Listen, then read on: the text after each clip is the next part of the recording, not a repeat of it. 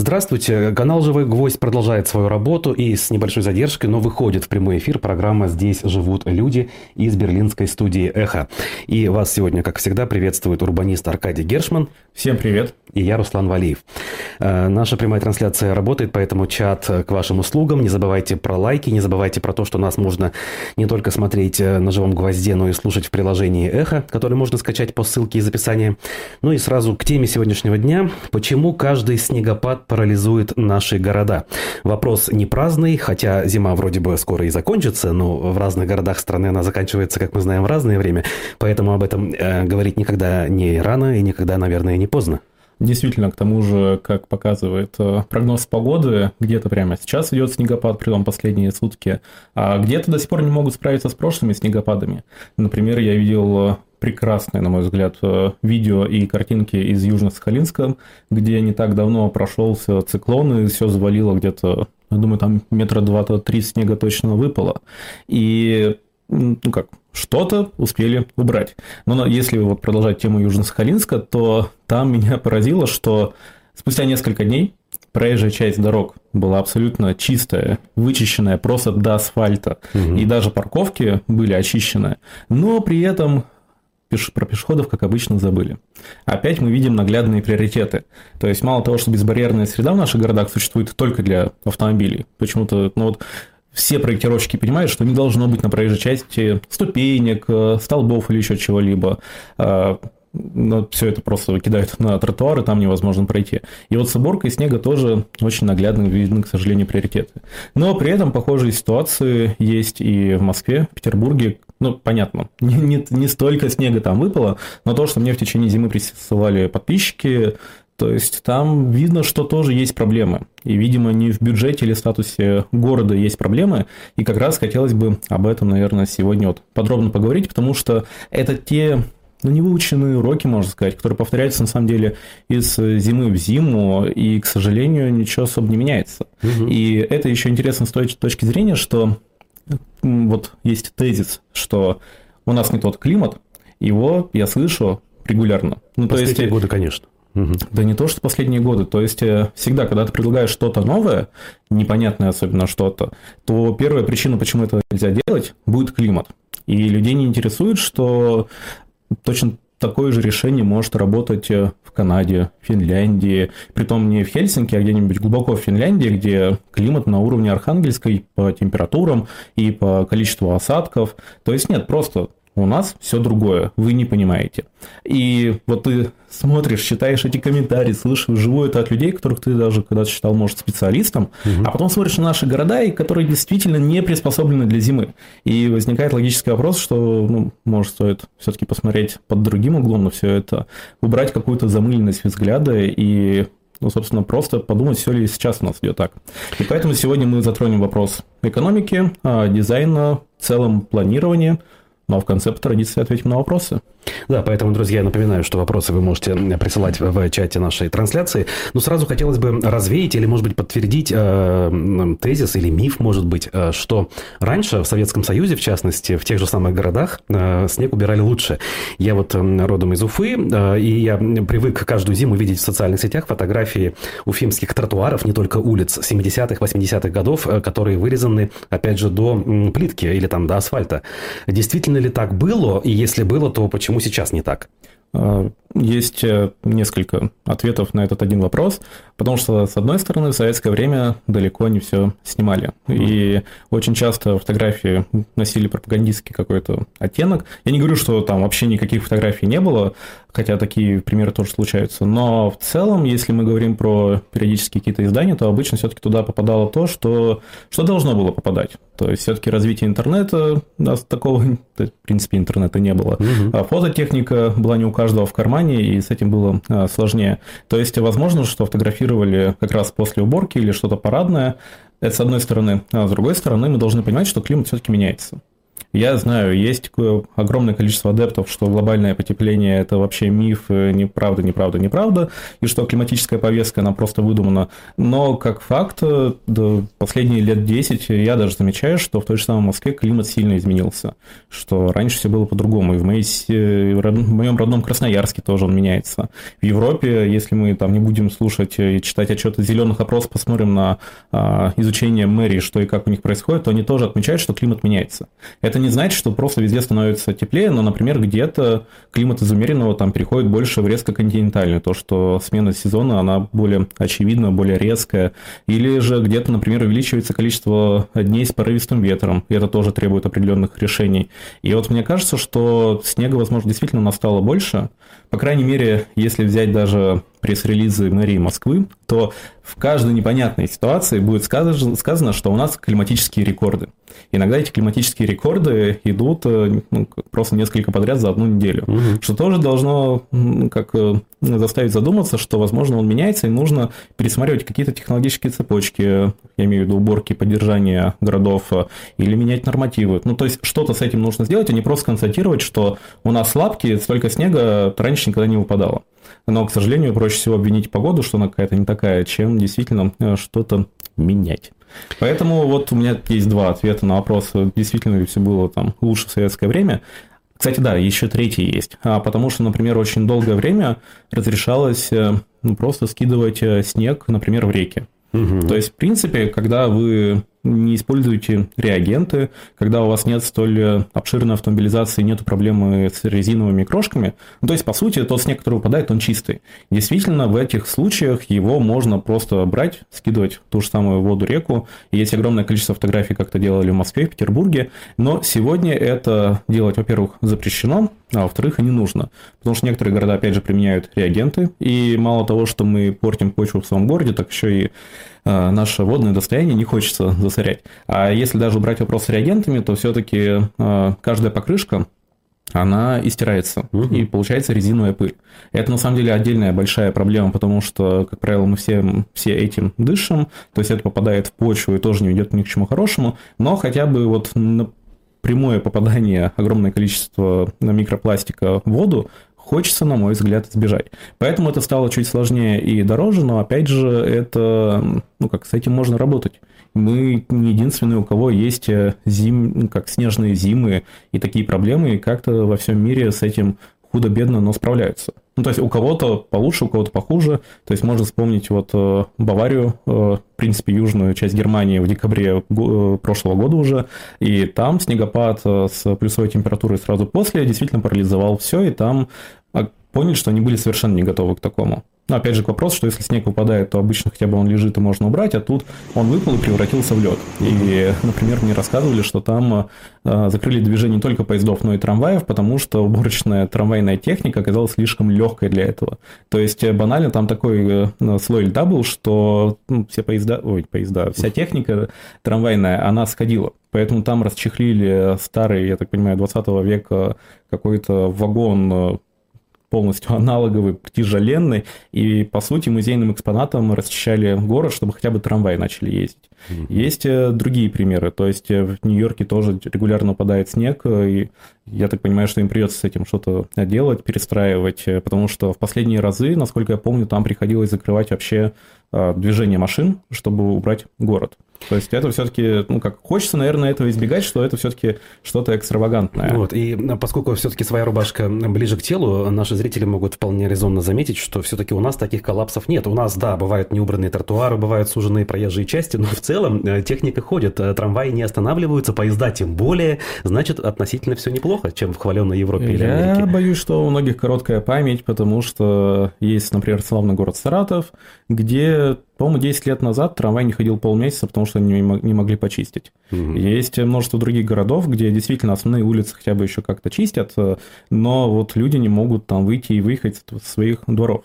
И опять же, мы должны помнить, что все-таки городская инфраструктура и обслуживание города должно быть рассчитано не на молодого и сильного, кто сможет перепрыгнуть там из одного сугроба в другой или обойти какой-нибудь забор, а все-таки должна быть рассчитана на людей с дополнительными запросами плане, ну, то есть, если есть какие-то, ну, не знаю, медицинские показатели, или просто человек сломал ногу даже, то есть, он не должен быть заложником своей квартиры, своего дома, подъезда и улицы, например. То есть, он должен нормально пользоваться городом. И по-хорошему обслуживание городом должно это учитывать. И это, кстати, отдельная большая тема, потому что, насколько я помню, несколько лет назад э, шведском городе провели исследование, насколько их нормативы уборки снега вообще соответствуют каким-то реалиям, и выяснили, что, ну, по сути, их писали э, молодые здоровые мужчины для других молодых мужчин. То есть они были в первую очередь ориентированы на уборку проезжей части, чтобы машины как-то двигались, но при этом э, такой алгоритм уборки полностью исключал, например, детей, молодых родителей, которым с колясками нужно гулять, э, пенсионеров. Ну, то есть им приходилось какое-то время сидеть дома, потому что просто тротуары, проходы, остановки общественного транспорта убирали в последнюю очередь.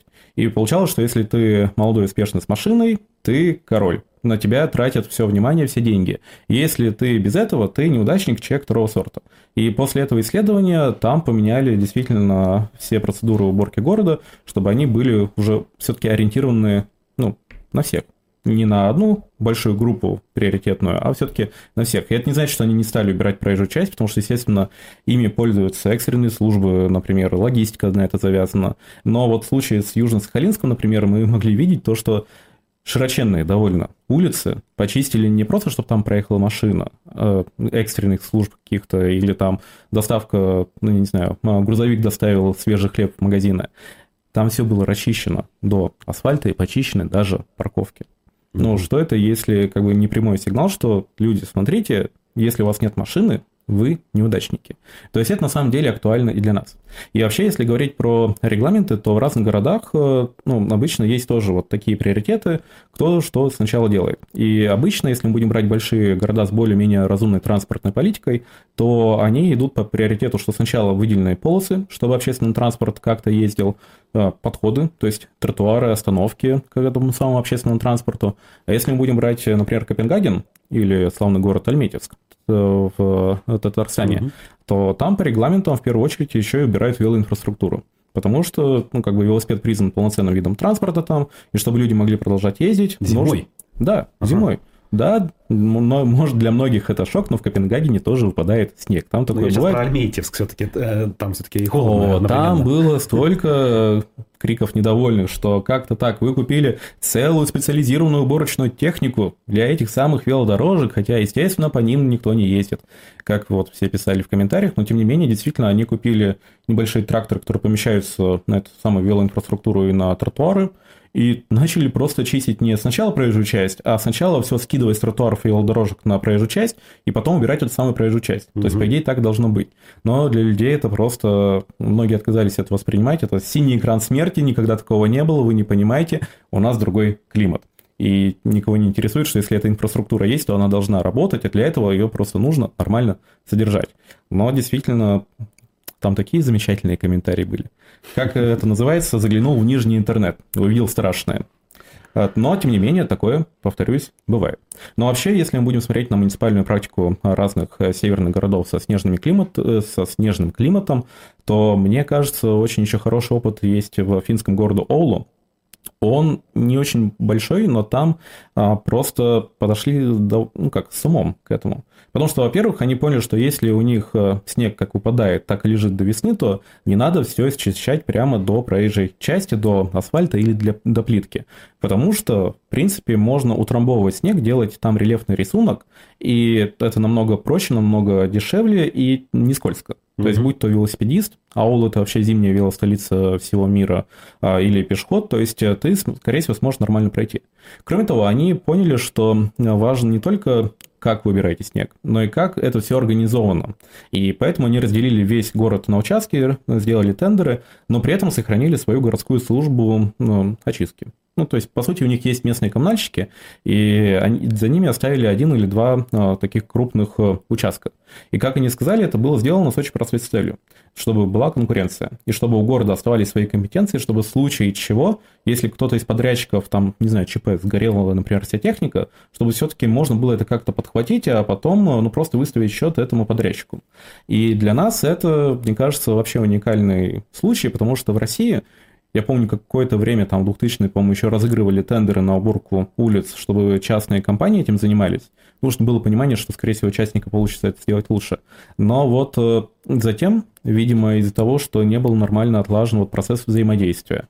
Ну, то есть не секрет, что, например, по нашим федеральным законам проще всего разыграть, э, то есть выбрать победителя тендеров э, того, кто предложил меньшую сумму. Угу есть и другие варианты, как выбирать, то есть там может быть сложная система, но обычно никто не хочет заморачиваться и делают очень простой критерий, что вот есть объем, кто предложит меньшую цену для бюджета, тот хорошо, потому что вот ну, якобы бюджет не резиновый, мы должны отчитываться за каждую копейку ну, что немного смешно, но, тем не менее, э, логика примитивная и приводит она к тому, что выигрывают это все рога и копыта с основным капиталом там, в 10 тысяч рублей, и они пропадают очень часто, довольно быстро, срываются сроки, и когда город ну, просто не может выстроить партнерские отношения с бизнесом и вот делать по-умному организационные какие-то менедж... Э, менеджерские решения, то для крепких хозяйственников стало самым простым решением это ну, просто держать свою армию дворников. Угу. Ну, то есть мы можем вспомнить... Если то, они есть, опять же, их дефицит большой в городах, особенно в глубинке. У нас сейчас дефицит всех и вся во всех городах.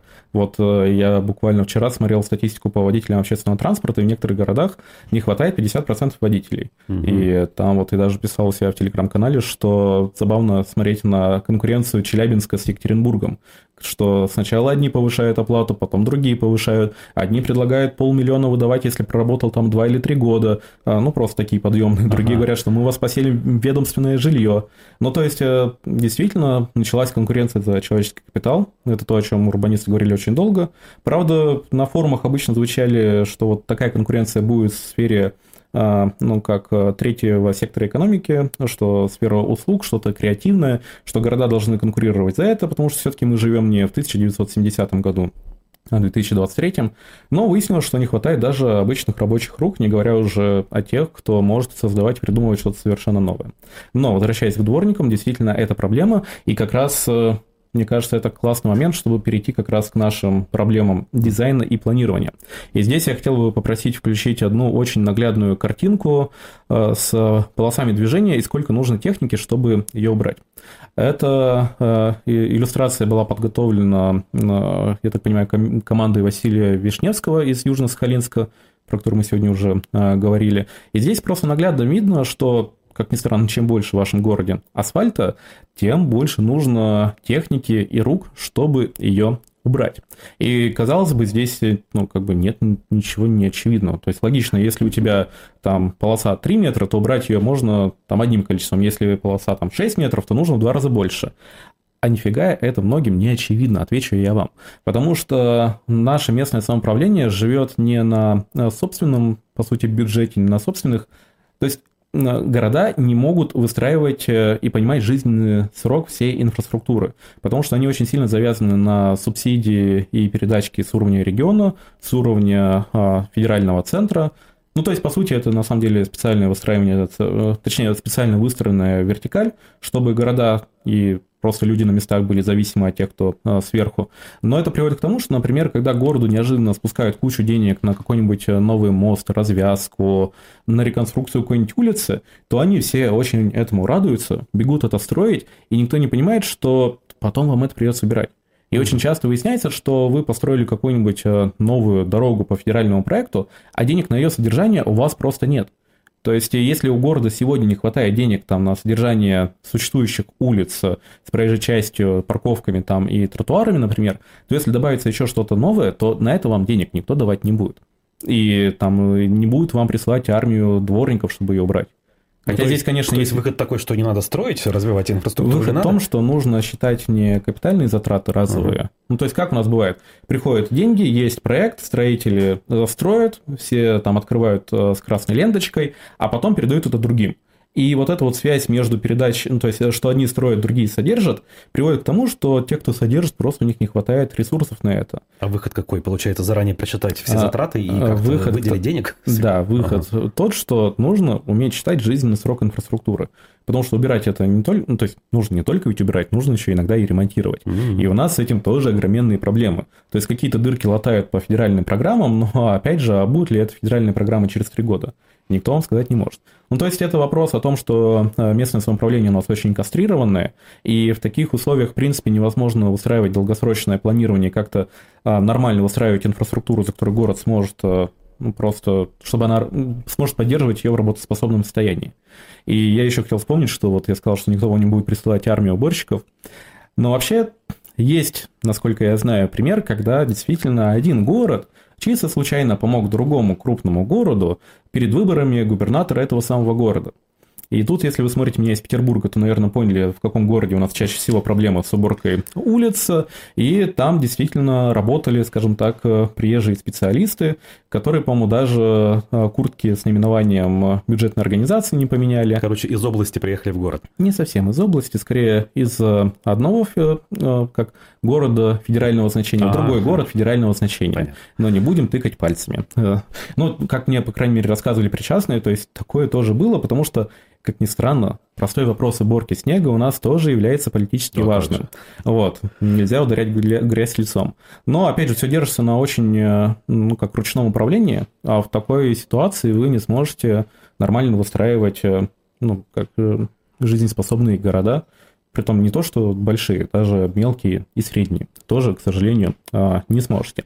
Но вот есть еще и другая проблема. То есть, с одной стороны, есть вопросы, то есть, какое у вас городское хозяйство, сколько у вас общественных пространств, какими силами их нужно убирать. А другой момент, то, что если мы посмотрим на новые а, примеры, здесь я прошу включить э, иллюстрации плохих примеров а, наших улиц, потому что если вам нужно убрать что-то большее, чем свой, ну, чем двор собственного дома, ну, то есть э, небольшой такой участок, то сделать это в масштабах всего города ручным трудом не получится. Ну, то есть, опять же, у нас уже сейчас для чего? У нас всегда был дефицит э, рабочих рук в сфере э, ЖКХ, и, ну, то есть некому было убирать. И поэтому большие города зимой можно убирать только механизированно.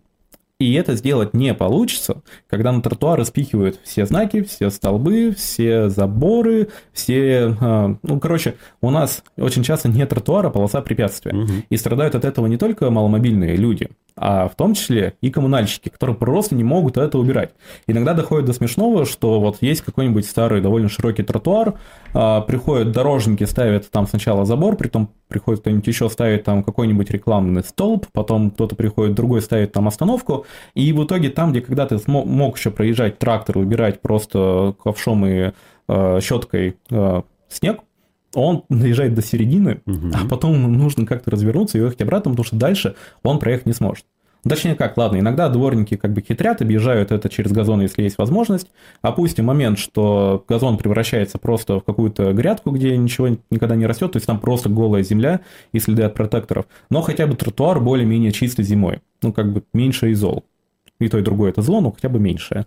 А, вот, но у нас просто даже новые проекты очень часто делаются таким расчетом, что тротуар нужен не чтобы по нему нормально люди ходили, его можно было убирать, а как какая-то техническая зона для того, чтобы там расставить все необходимое для машинок. И, ну как, это, мягко говоря, тупо. Вот буквально иллюстрация у нас была сейчас. Я э, забор, как бы, который, видимо, давно был узкий тротуар, а дальше новый забор, который ставят по программе «Безопасные качественные дороги». Почему вот эта вот федеральная программа, она никак не состыковывается с местным архитектурным обликом? Я вот не раз спрашивал у чиновников, они говорят, мы не можем этот забор не поставить вдоль э, проезжей части, потому что это часть ГОСТа. Но вот в результате мы получаем то, о чем мы сейчас говорим. Во-первых, ГОСТы надо уметь читать. Их сейчас такое количество, и они каждый настолько противоречат друг другу, что всегда можно найти какой-то пункт, который вас спасет. Другое дело, что для этого нужно читать, понимать э, и стараться что-то сделать. А мотивация, как правило, на всех уровнях их по минимуму. Это с одной стороны. То есть делать хорошо, даже с нашими очень тупыми ГОСТами, которые там э, с каждым годом, с каждым месяцем появляются их все больше, и они все больше противоречат друг другу, но тем не менее находить вариант можно, если есть желание. Угу. Проблема с желанием. А, во-вторых, э, э, ну просто, как бы так сказать, а, есть системная проблема с безопасностью, с дизайном улиц, потому что в какой-то момент у нас вместо улиц появились дороги. Это не только юридическое определение, это в прямом смысле э, как бы так лучше это сказать. Ну, короче, это разные э, понятия, но одно стало подменять другое. Угу. И к обычным улицам, где ходят люди, где бизнес, где люди живут, там дети в школу ходят, начали относиться так, как будто бы это ну, скоростная трасса. Угу. И стараться сделать так, чтобы эта трасса была обособлена от всех остальных. Это не привело к чему-то хорошему. Есть огромное количество как э, отчетов, анализов, тогда же и, по-моему, проверки а, финансовые были проверки, насколько соответствует действительно то, что делают в городах на эти деньги, соответствует ли результат ожиданиям. И выяснялось, что после ремонта улицы становятся опаснее. Но проблема в том, что переосмыслять э, там какое-то советское наследие, делать новые стандарты, ну то есть, в принципе, системно подходить к этому вопросу и в рамках реконструкции решать их целиком, это сложно. Это, к сожалению, мало кому нужно. И поэтому стало очень просто, что вот мы меняем асфальт, а чтобы она стала безопаснее, мы будем отчитываться в километрах забора. И их в итоге начали ставить даже там, где они не нужны. Угу. Просто потому, что кому-то, ну, как в мэрии или в ГИБДД показалось, что вот так будет лучше. И это, опять же, еще разговор про то, что у нас те, кто что-то делает, и те, кто потом это поддерживает, они не общаются. Потому что вот опять же, вам гаишники и дорожники первыми скажут, что у нас климат какой-то не тот. Что, я не знаю, нельзя делать, э, ну, как полос нормальной ширины. Ну, то есть в, ну, в мире норма, например, там обычная полоса там где-то от 3 до 3,25 метров. Угу. Для общественного транспорта 3,5. У нас очень часто до сих пор закладывают 4,5, будто бы чтобы танк там проехал. Угу. Ну, хотя я даже не знаю, в нынешних реалиях, может, действительно кто-то так вновь начал думать. Но смысл в том, что они говорят, что уже делать нельзя, потому что, ну вот у нас климат такой, а вдруг выпадет снег, и как вот все будут ездить. А то, что просто нужно нормально убирать, и то, что чем больше вы делаете площади асфальта, тем сложнее и дороже это все убирать, вот это вот как бы очень простая мысль, до многих не доходит. И это на самом деле, ну, как большая беда. И это большая системная беда. То есть мы говорим сейчас не о каких-то точных э, проблемах, мы говорим о системном сбое.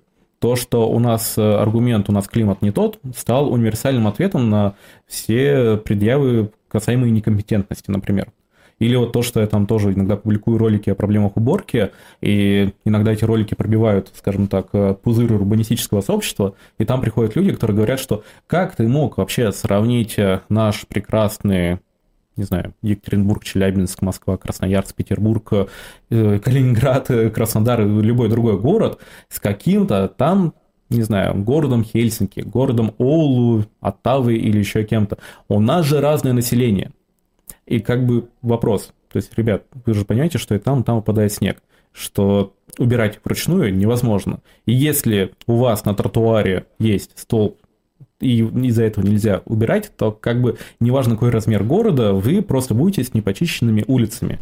Ну, то есть, я не знаю, никто же не говорит, что я не знаю, в малых городах э, нельзя делать интернет или канализацию. Угу. Все понимают, что это есть и в малом городе, и в большом, что там есть определенные принципы, и да, от размера города иногда зависит э, какая-то база, но, скажем так, в каждом доме один и тот же туалет, один и тот же кран, один и тот же душ, и все примерно такое же. Вот здесь также, что есть принципы и на дизайн решения, которые позволяют убирать нормально. Если вы их нарушаете, то неважно, какой у вас по размеру город, вы просто будете, ну как, зимой страдать и кричать, что у нас климат не тот. Но проблема как бы кроется совсем в другом.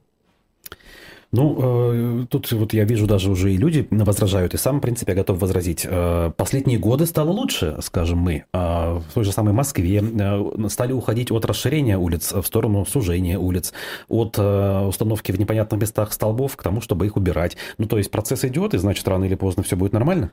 У нас даже есть картинки, которые показывают, что, в принципе, действительно есть точное улучшение, и что в Москве как раз при реконструкции улиц очень часто слушают хороших людей, и действительно там закладывают, что условно на ширине 3 метра, то есть должна быть прямая, вот как для машины есть прямая полоса 3 метра, вот условно такая же полоса должна быть на тротуаре. Угу. Уже, опять же, с точки зрения интересов э, маломобильных людей, чтобы две, двое родителей с колясками могли разойтись, которые просто идут навстречу друг другу, чтобы когда вы идете с друзьями, третий друг не шел где-то сзади, и чтобы коммунальные службы могли как раз убирать снег. Но, скажу я, есть, к сожалению, очень большое но, это все еще очень точный пример. Угу. Во-первых, что-то подобное научились делать только в Москве. А, Петербург, опять же, а, не знаю, Челябинск, множество других городов до этого еще далеки, ну вот как им до Москвы пешком, так примерно вот до понимания, что ну, как бы нужен широкий тротуар, и что его, о боже, можно делать за, счет, за счет сужения проезжей части, или чтобы убирать там а, парковку в карманы, например, что тоже хорошо и что тоже позволяет более-менее нормально убирать город. То есть большинство, да не большинство, короче, все, кроме Москвы, от этого далеки, к сожалению. И еще добавлю я, что в Москве есть э, объекты, которые делаются департаментом капитального ремонта, которые каким-то образом начали слушать архитекторов, транспортников и большую часть хотя бы делать более-менее нормально. А есть, например, э, департамент строительства, которые продолжают рисовать черт пойми что, где, опять же, тротуар рассматривается как место, куда можно все столбы, все знаки, все спихнуть, и где, опять же, ни одна уборочная техника не проедет, к сожалению. То есть даже в рамках Москвы нету какого-то универсального решения. Ну, то есть, в принципе, в Москве есть проблема, что нет какой-то единой внятной город... городской политики, и что каждый департамент конкурирует друг с другом, и, можно сказать, Собянин так, видимо, пытается их еще как-то более-менее контролировать, но понятно, что мэр не будет решать, как делать какую улицу. Это не его задача, и, по идее, его подчиненные должны вот как бы в едином порыве делать что-то на одном уровне. Но не получается. Вот угу. вопрос, опять же, к сожалению, не в деньгах. Я напомню, что в эфире «Эхо» и «Живого гвоздя» программа «Здесь живут люди». И вот какой вопрос возник. Э, как я понял из вышеозвученного, что если есть на местах э, толковые менеджеры, так их назовем, да, какие-то управленцы, и есть э, какой-то креативный класс, я не знаю, архитекторов, урбанистов, и они способны договориться, тогда начинает система работать. Вы ну, сейчас просто ну, рассказали про всю урбанистику, что если есть городское сообщество и на местах их слушают, то получается что-то хорошее. Ну, сейчас я Сейчас я касательно именно нашей темы по поводу снега и вот той же самой Москвы, которую мы упомянули. Но э, ведь мы же хотим, наверное, наверное, я опять же не утверждаю, э, какой-то э, универсальный рецепт выработать. Вот как сделать так, чтобы это работало, в том числе там, где нет толкового руководителя и нет каких-то креативных урбанистов на местах. Вот как это все э, транслировать, скажем так, сверхов донизу и горизонтально тоже. Э, вопрос системный. Ну, во-первых, просто нужно устраивать систему, чтобы на местах такие люди появлялись, ну, потому что сейчас проис... потому что происходит сейчас все ровно наоборот. То есть есть отрицательный отбор. Ну, к сожалению, это факт.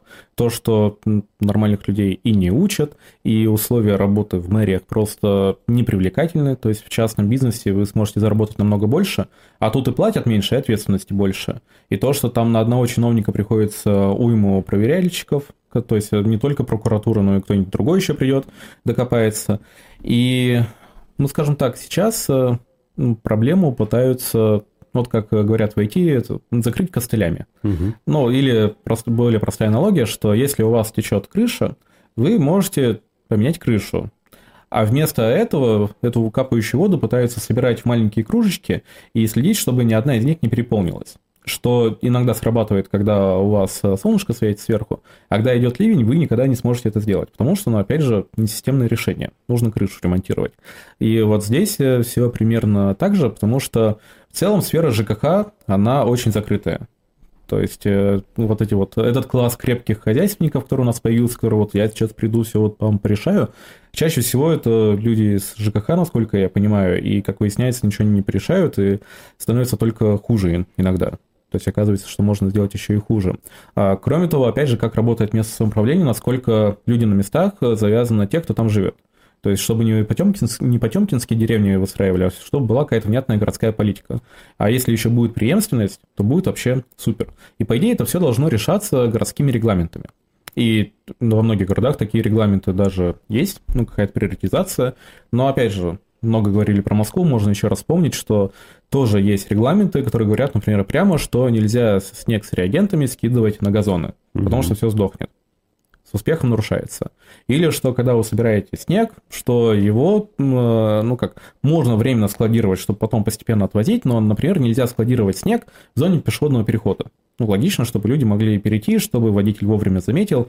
Опять же, сколько себя помню, всегда это правило нарушалось, потому что вот было негласное правило, что выходит армия дворников, и надо хоть что-то сделать, чтобы вот было чисто, а то, что городом пользоваться после такой уборки все еще невозможно, и то, что в долгосрочном плане все это сделает только хуже, это не рассматривается. Ну, то есть, в целом есть такой феномен, как, ну, не знаю, коробочное мышление, условно. Угу. То есть, ставят перед э, главным коммунальщиком города условие, что, не знаю, вот все полосы должны быть чистыми. Неважно как, просто сделай. Он действительно это делает, и, там, например, в Москве взяли на вооружение реагенты которые сыпят в каких-то страшных количествах, которые дико дорогие и которые, опять же, при попадании в почву, ну, просто ни к чему хорошему не приводят. То есть у вас меняется соленость, и, в принципе, ну, не надо потом удивляться, что у вас деревья падают, ничего не растет, и главное, что вы всем этим дышите. То есть микроклимат Москвы, вот когда при переходе через ноль реагентов сыпет особенно много, и очень часто с нарушением, опять же, пропорций, это приводит к тому, что люди просто дышат всей этой смесью, и там на уровне где-то до 1-2 метра от тротуара, в принципе, от улицы, ну, повышенная влажность, и у вас ну как, даже какая-нибудь плюсовая температура воспринимается намного холоднее, чем она есть в реальности, именно из-за повышенной влажности. То есть вопрос уборки города, он комплексный, нужно оценивать экологическую составляющую, мобильность. То есть, опять же, если вы в первую очередь почистите на дороге, то не надо удивляться, что в снегопад у вас все поедут на машинах. И э, этим самым будут только еще больше мешать уборке города. Но опять же, вы сами, по сути, это создаете, потому что пройти пешком невозможно, например. И вот таких составляющих, их на самом деле огромное количество. И вот, например, в Москве, где есть более-менее внятная транспортная политика, зимой это все убивается об том, что по тротуарам невозможно пройти. Что либо у вас обувь просто, ну, как придет очень быстро в негодность, то есть солевые растворы на ногах, они, никто не хочет, мне кажется, лишний раз этого. Или когда у вас просто дрист в виде луж, и вас могут легко обрызгать. Или когда вам приходится перепрыгивать в районе перехода, потому что там, опять же, скопилась вот эта вот э, жижа коричневого цвета. То есть, в принципе, москвичи, мне кажется, белую зиму видят там несколько раз э, за год, и это ненормально. То есть зима – это не проблема. Проблема в наших городах то, что они не приспособлены для того, чтобы зима была в кайф, на мой взгляд. Потому что, как ни странно, когда приезжаешь там даже в другой город Центральной России, где, например, нет денег на реагенты, где просто умудряются каким-то образом вовремя, то есть не топить снег, а просто счищать его – да, возможно, не до асфальта, да, возможно, где-то там скользко, скользко, господи, скользко становится. Но, тем не менее, там зима белая, и ты понимаешь, что, в принципе, зимой можно, ну, как нормально пользоваться городом. То есть, да, было бы хорошо, чтобы там убирали, может, чуть побыстрее, или там делали не полтора метра прохода, а все-таки два метра прохода. Но, опять же, ты базово видишь совсем другой уровень. Но вот, э, к сожалению, mm-hmm. имеем то, что имеем. Э, наши зрители вот хотят обратить внимание, на мой взгляд, на важную тему. Дело в том, что одно дело тротуары, дороги, улицы, э, зона ответственности, скажем так, властей, а другое дело дворы э, и подъездные какие-то пути. Что делать жителям дома, пишет Сергей Захаров, если дорога вокруг дома в городе Одинцово Московской области не убирается с момента постройки дома уже более 10 лет? Надо понять вообще, кому относится этот проезд. То есть очень иногда возможно, что на самом деле это ваш же проезд. То есть он как бы отнесен по межеванию к вашему дому, и по идее вы за это сами платите. И тут вопрос, насколько нормально расходуются деньги, которые, опять же, вы платите. А другой вопрос, э, вообще там проедет кто-то или не проедет. Вот мы в прошлую передачу, по-моему, когда говорили про ЖКХ, угу. Илье задавали вопрос, что вообще вот можно ли убрать нормально двор, потому что там вечно все запарковано. На что он говорил, что да, возможно, если просто приучить э, жителей, чтобы они не кидали свои машины. Никто не отменял просто нормального информирования. Что если вы повесите, например, 15 числа объявление, что 17 числа будет уборка, пожалуйста, там не вставайте с той стороны или с той стороны, или просто хотя бы там э, подворники положите, или как-то конусами оградите, то э, вы сможете все это быстро довольно убрать. Это вопрос самоорганизации, он понятен, в принципе, Это адекватен. не, не столько вопрос самоорганизации, потому что, вот опять же, прожив долгое время в Москве, сталкиваясь с тем, что дворы тоже убирают только после того, как вы напишете Навальный на снегу или отправите всем подъездам жалобы в приложение и просто главе управы прилетит за это, убирать будут только после этого. Но даже когда приезжает бригада, она не может ничего сделать, потому что двор запаркован, потому что никто из владельцев даже не знал, что будет эта самая уборка. То есть это вопрос ну, самого банального информирования. То есть я думаю, что в каждом городе у коммунальщиков есть принтер, на бумагу можно скидываться с чернилами, и просто, чтобы они приходили за сутки, вешали объявление, что, пожалуйста, уберите это в ваших же интересах. И мне кажется, что если действительно это будет соблюдаться, то многие как раз начнут самоорганизовываться. А когда люди просто даже не знают, что эта уборка будет, то и самоорганизация, естественно, вокруг этого невозможно. Потому что, ну вот опять же, там из домового чатика пример, что приехала а, бригада а, после начала рабочего дня и начала там по каким-то слитым базам вызванивать людей, чтобы они убрали машину а люди на работе. Они не могут себе бросить и приехать. И в итоге бригада вместо того, чтобы за три часа там все почистить, обзванивала людей, очень часто звоня не тем, чьей на самом деле это машина, а просто бывшим владельцем, потому что там кто-то успел продать или еще что-то сделать. Ну, то есть это на самом деле простая организационная безалаберность. И опять же, очень ручное управление без какого-либо не то что долгосрочного, а даже краткосрочного планирования. А если с управляющей компанией проблемы? То есть она не умеет организовать, или у нее техники нет, или она ссылается на отсутствие кадров? Вот э, есть ли какой-то выход у конкретных жителей конкретных домов? То есть они готовы организоваться, машины убрать, все окей, но вот нету у них э, нормальных... Если они готовы самоорганизоваться, то, возможно, они готовы самоорганизоваться, чтобы поменять управляющую компанию или вообще сделать ТСЖ. Если ТСЖ, то они вообще могут сказать, что нам не нужны никакие внешние подрядчики, просто там 10 э, соседей э, берут лопаты, не знаю, идут во двор, убирают снег, потом пьют э, пиво, общаются, и все довольны и расходятся. Это пример. Угу. Не, не обязательно, естественно, пить. Я просто как пример показал то, что если есть самоорганизация, то, в принципе, все остальные проблемы еще как-то можно решить. У нас, кстати, чиновники, э, мэры городов, вот, ну, в частности, конкретно моего родного города Уфа, любят э, стучать кулаком на оперативках в адрес своих подчиненных и заставлять их э, в пятницу и в субботу выходить с лопатами, убирать тротуары, остановочные какие-то островки и так далее. Якобы, считает мэр, мэры, после этого подчиненные станут более эффективно работать, и, соответственно, ну, как-то город станет чище. Насколько такой инструмент работоспособен? Или это чистой воды популизм? Это чистой воды популизм и невозможность системно организовывать работу. Потому что когда у вас начальник, который получает свою зарплату за то, что он принимает решение и должен нести за это ответственность, ну, это, ну как, и берет в руки лопату и идет выполнять работу, которая там стоит 10 э, раз меньше, то он в это время не решает свои прямые э, ну как, задачи угу. просто. И получается, что страдают все. То есть, я понимаю, на это очень приятно смотреть с телевизора, а иногда бывают случаи, когда действительно там как Южно-Сахалинске, выпало 3 метра, ну тут, извините, но чтобы вам просто выйти из администрации, вам нужно будет взять эту лопату и э, прочистить себе путь. Но в остальное время ну, это вот как и на самом деле с этими субботниками по весне. Угу. Ну, то есть это ну, ручное закрытие системных проблем, которые там хорошо смотрятся по телевизору, но которое, ну, само решение просто кричит о том, что что-то идет не так. И, скорее всего, виноват в этом тот, кто как раз очень громко там стучит э, по столу. Потому что, ну, опять же, систем, как, э, когда у вас э, деревня с одной улицы, такие решения работают. Когда у вас город на а, тысячу жителей, ну ладно, 10 тысяч жителей, ну, с горем пополам ручное управление тоже может справляться. Когда у вас город даже, от, ну, даже 100 тысяч жителей, да нет, даже 50 тысяч жителей или там больше, то все это перестает работать. Угу. Тут есть такие нишевые вопросы. Tower Tech э, пишет, а как, например, должна работать уборка снега в лесу? Я живу в местности, где много вкраплений леса в город, по ним проложены дорожки, по нему. Э, кому они относятся и кто их должен убирать? Вы можете написать обращение в свою мэрию и узнать, э, кому они относятся и кто их должен убирать. Но вообще, если мы будем смотреть не с точки зрения подчинения, а с точки зрения, как правильно, то в лесу обычно снег утрамбовывают. И как раз делают рельефную поверхность, чтобы там можно было нормально ходить, даже, возможно, кататься на лыжах. Ну, то есть здесь счищать, как, ну, да, я не знаю, асфальт, там, плитка или что-то не нужно.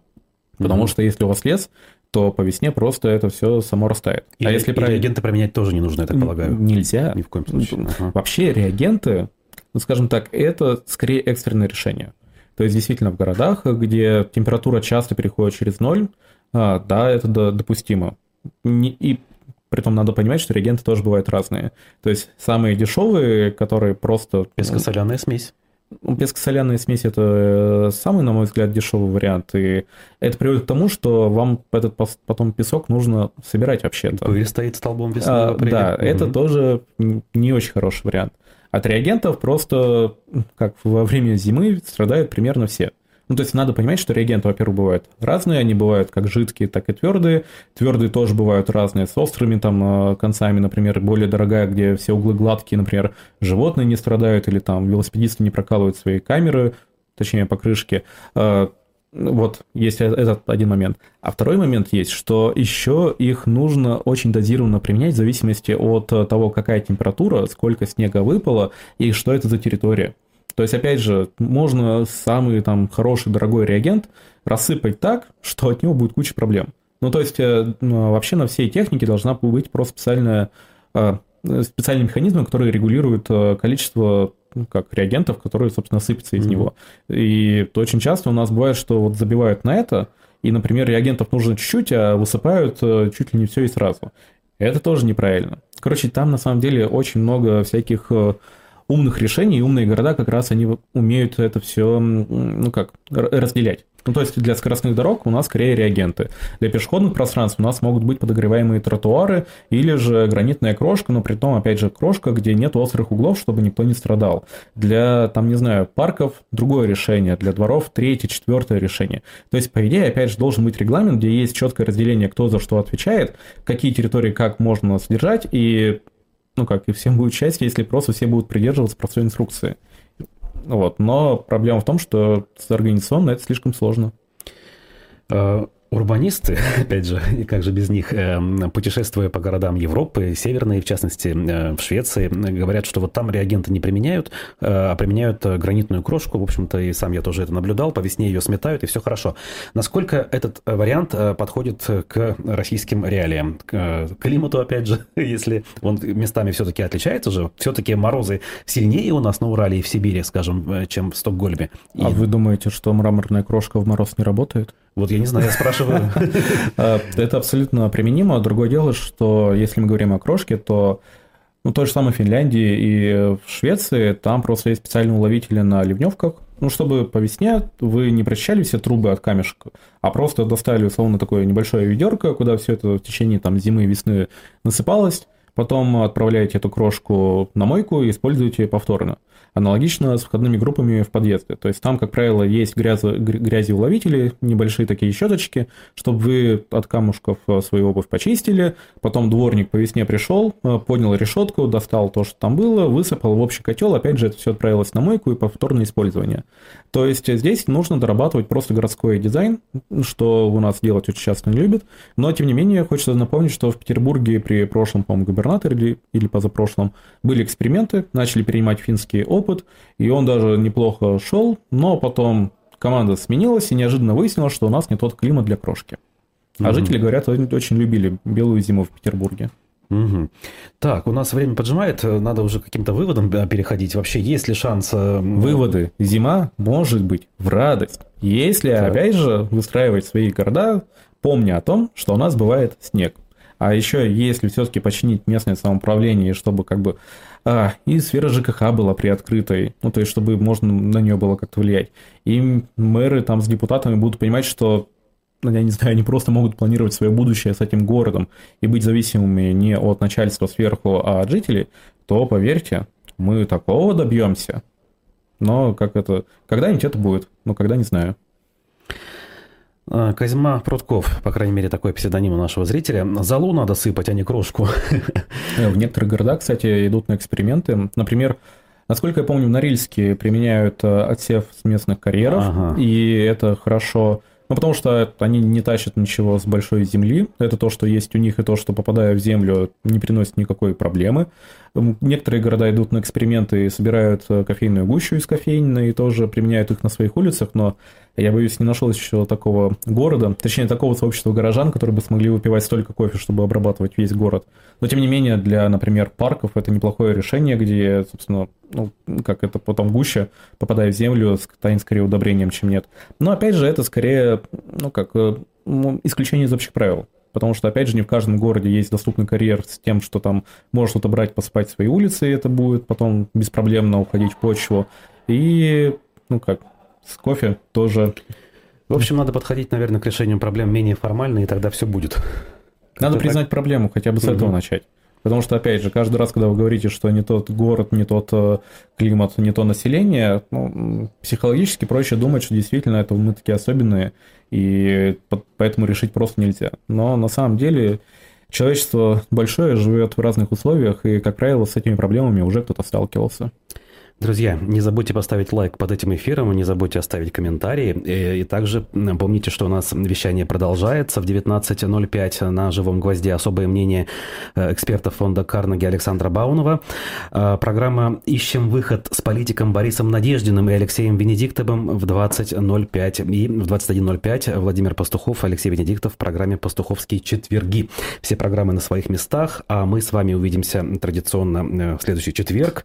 Присылайте свои пожелания, какие темы, каких э, гостей вы хотите видеть в наших программах с Аркадием Гершманом и Русланом Валиевым. Не забывайте ставить лайк. Да? Да. Любите города. И всем Да. пока. Увидимся через неделю. Пока.